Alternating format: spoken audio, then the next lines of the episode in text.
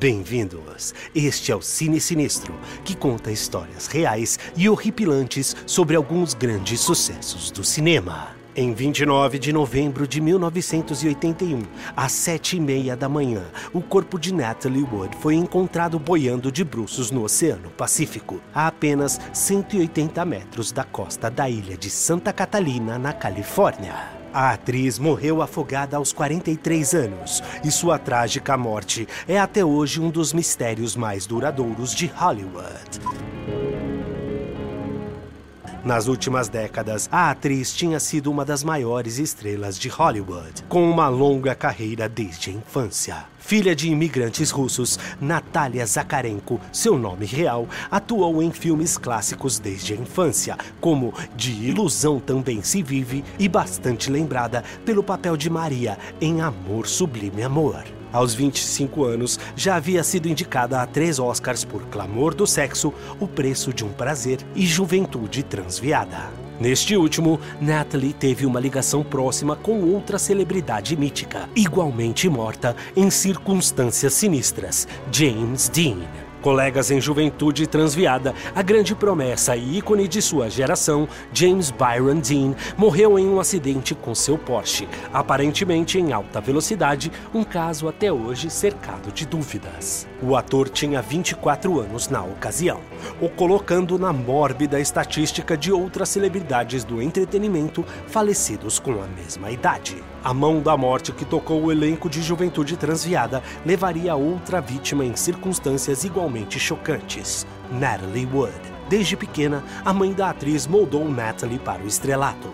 Com menos de 10 anos, já fazia pontas e tentava papéis no cinema. Controladora e deslumbrada com a fama e o sucesso, era como se a mãe vivesse seus próprios sonhos na figura da filha. Esse relacionamento abusivo entre mãe e filha dará à atriz vários problemas psicológicos, como dependência emocional, falta de autoestima e diversas e variadas fobias. A mãe da atriz a fez desenvolver um medo patológico de água, depois que uma vidente havia previsto que a filha morreria afogada. Agravando o quadro, um acidente ocorreu quando Natalie Wood tinha 10 anos de idade. Filmando a grande promessa, a ponte em que a atriz Mirim estava se partiu antes da hora, jogando a menina nas águas geladas da correnteza montada no cenário. O diretor continuou filmando ao pensar que o desespero da atriz era a atuação. No esforço para se manter fora da corrente, Natalie quebrou o pulso e acabou ficando ainda mais horrorizada com o medo de afogamento. Existem relatos de que o medo de água da atriz era tal que na adolescência ela tinha medo de lavar os cabelos e era atormentada por constantes pesadelos envolvendo afogamento. Quando tinha 18 anos, Natalie Wood começou a namorar o futuro astro da série Casal 20, Robert Wagner. Eles se casaram em 1957, mas se divorciaram alguns anos mais tarde, sob rumores de infidelidade e um profundo ressentimento do ator sobre o sucesso da esposa. Novamente solteira, ela se relacionou com homens desejados e famosos como Warren Beatty, Steve McQueen e Frank Sinatra. Se casou novamente nos anos 60, teve uma filha, mas se separou, reatando o casamento com Wagner em 1972, com quem teve outra filha.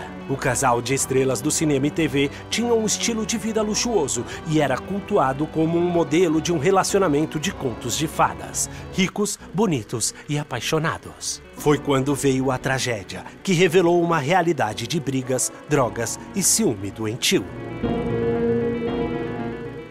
A morte da atriz ocorreu logo após o Dia de Ação de Graças de 1981. Natalie Wood estava filmando com Christopher Walken o longa projeto Brainstorm, em uma tentativa de revigorar sua carreira já em declínio. Passando dos 40, Natalie não era mais tão procurada para papéis de destaque como antes, o que deixava a atriz ainda mais insegura. Christopher Walken foi convidado a acompanhar a atriz e o marido em um passeio no iate do casal Splendor, nome dado em homenagem a um dos filmes da atriz. Era um roteiro bem comum e conhecido entre turistas ricos, um passeio de sete horas até a ilha de Santa Catalina, no sul da Califórnia. De acordo com o capitão da embarcação, Dennis Davern, amigo do casal, Robert Wagner estava desconfiado das intenções de Walken e queria ficar o mais próximo possível do ator para vigiá-lo. O ciúme também era um problema para Natalie Wood, que se incomodava com a proximidade do marido com sua parceira na série Casal 20, Stephanie Powers. O fatídico passeio de barco começou dois dias antes do corpo da atriz ser encontrado.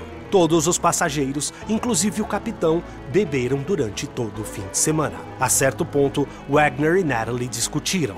O capitão ficou preocupado e pediu para que Walken intervisse. O ator se recusou, dizendo que não se meteria na briga de um casal. O capitão Davern ainda levou Natalie para a terra firme naquela noite, usando um bote inflável, Príncipe Valente, dado em homenagem a um dos filmes de Wagner. A atriz dormiu em um hotel naquela noite. Devon negou o fato a princípio, mas confrontado com provas, acabou confessando que passou a noite no mesmo quarto da atriz, sem contato ou envolvimento amoroso. Na manhã seguinte, ambos voltaram para a embarcação e tudo parecia ter voltado ao normal. Christopher Walken revelou o desejo de continuar o passeio e o quarteto passou mais um dia bebendo e conversando num único restaurante da ilha. A garçonete, na ocasião, contou que a atriz comeu pouco e bebeu muito, deixando o local cambaleando. O capitão do iate revelou que Wood e Walken pareciam estar bastante íntimos naquela noite. De volta à embarcação, uma nova briga irrompeu. Wagner chegou a perguntar se Walken estava interessado em sua esposa. Indignada, Natalie foi dormir em sua cabine, enquanto o marido continuou bebendo no hall. Por volta das 10 da noite, testemunhas da patrulha costeira e um casal em um barco próximo contaram ouvir gritos de socorro durante a madrugada. Como estava acontecendo uma festa nas proximidades, o casal acreditou tratar-se de uma brincadeira. À uma e meia da manhã, um pedido de socorro para a guarda costeira foi enviado dizendo que Natalie Wood havia desaparecido do navio. Seis horas depois, já pela manhã, o corpo foi encontrado. Ela vestia uma camisola de flanela, meias azuis e uma jaqueta vermelha. O bote inflável também foi localizado não muito longe dali. Não foram encontrados indícios de que o motor havia sido ligado.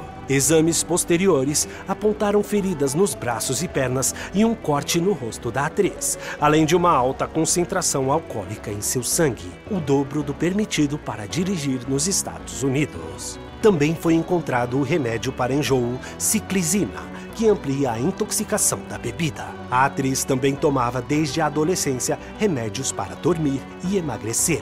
Uma das teorias é de que Natalie Wood teria caído na água ao tentar embarcar no bote. Sua jaqueta teria ficado pesada, o que contribuiu para o afogamento acidental da atriz. Foram encontrados arranhões na lateral do barco que indicam que ela tentou subir de volta, mas não conseguiu, morrendo de exaustão e hipotermia. O estranho é que, devido a seu medo de afogamento, a atriz não sabia nadar e não estava vestida como quem estava pronta para ir à costa. Capitão Davern também adiciona que Natalie jamais tentaria sair do barco sozinha. Ela o teria chamado, como fez na noite anterior. Em sua biografia, Wagner conta que Natalie ficava nervosa com o ruído do bote se chocando contra o casco do iate a noite toda. Ele sempre apertava as cordas de suporte para evitar o barulho, mas com o movimento do oceano, os nós se afrouxavam. Ele conta que a atriz pode ter tentado ela mesma atar o barco salva-vidas e se desequilibrou, escorregando do chão congelado, batendo a cabeça e caindo na água. Porém, a autópsia não aponta nenhum ferimento na cabeça. Além disso, pelo fato do bote ser inflável, ele faria muito pouco barulho, o que colocava a super detalhada versão do viúvo em conflito.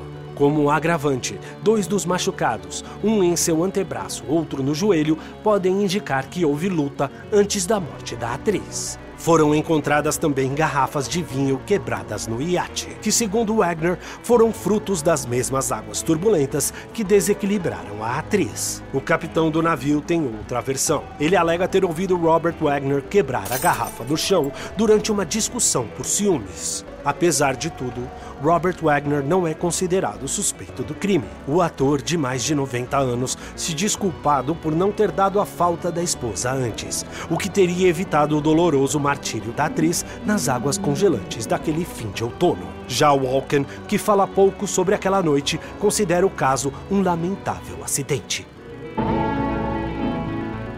O legista-chefe do condado de Los Angeles, que realizou a autópsia de Natalie e também de Marilyn Monroe e Sharon Tate, levantou a questão. Não é estranho que os dois homens no iate nem soubessem que ela havia deixado o barco? Ela não falou com eles? Porque ela saiu para a polpa do iate no meio da noite, desceu uma escada e desatou o bote. O que ela estava fazendo? E para onde ela estava indo? E por quê? Quando ela caiu da escada pela primeira vez na água, porque ela simplesmente não deu algumas braçadas e voltou a embarcar no iate. Devia estar apenas a alguns metros dela. Mesmo com a jaqueta pesada, ela poderia ter realizado esse esforço facilmente. O caso foi reaberto em 2011, depois de novo testemunho do capitão Davern, mas continua sem solução até hoje. O que aconteceu com Natalie Wood? Uma briga de egos de Hollywood? Um triângulo amoroso trágico? Um acidente lamentável? Talvez ninguém jamais saberá a resposta. Segundo Davern, ela teria lhe confessado que seu maior medo era um dia morrer afogada. Um terrível fim para uma aflição de uma vida toda. Continue conosco e assine a playlist para conhecer outros mistérios do mundo do cinema no Cine Sinistro.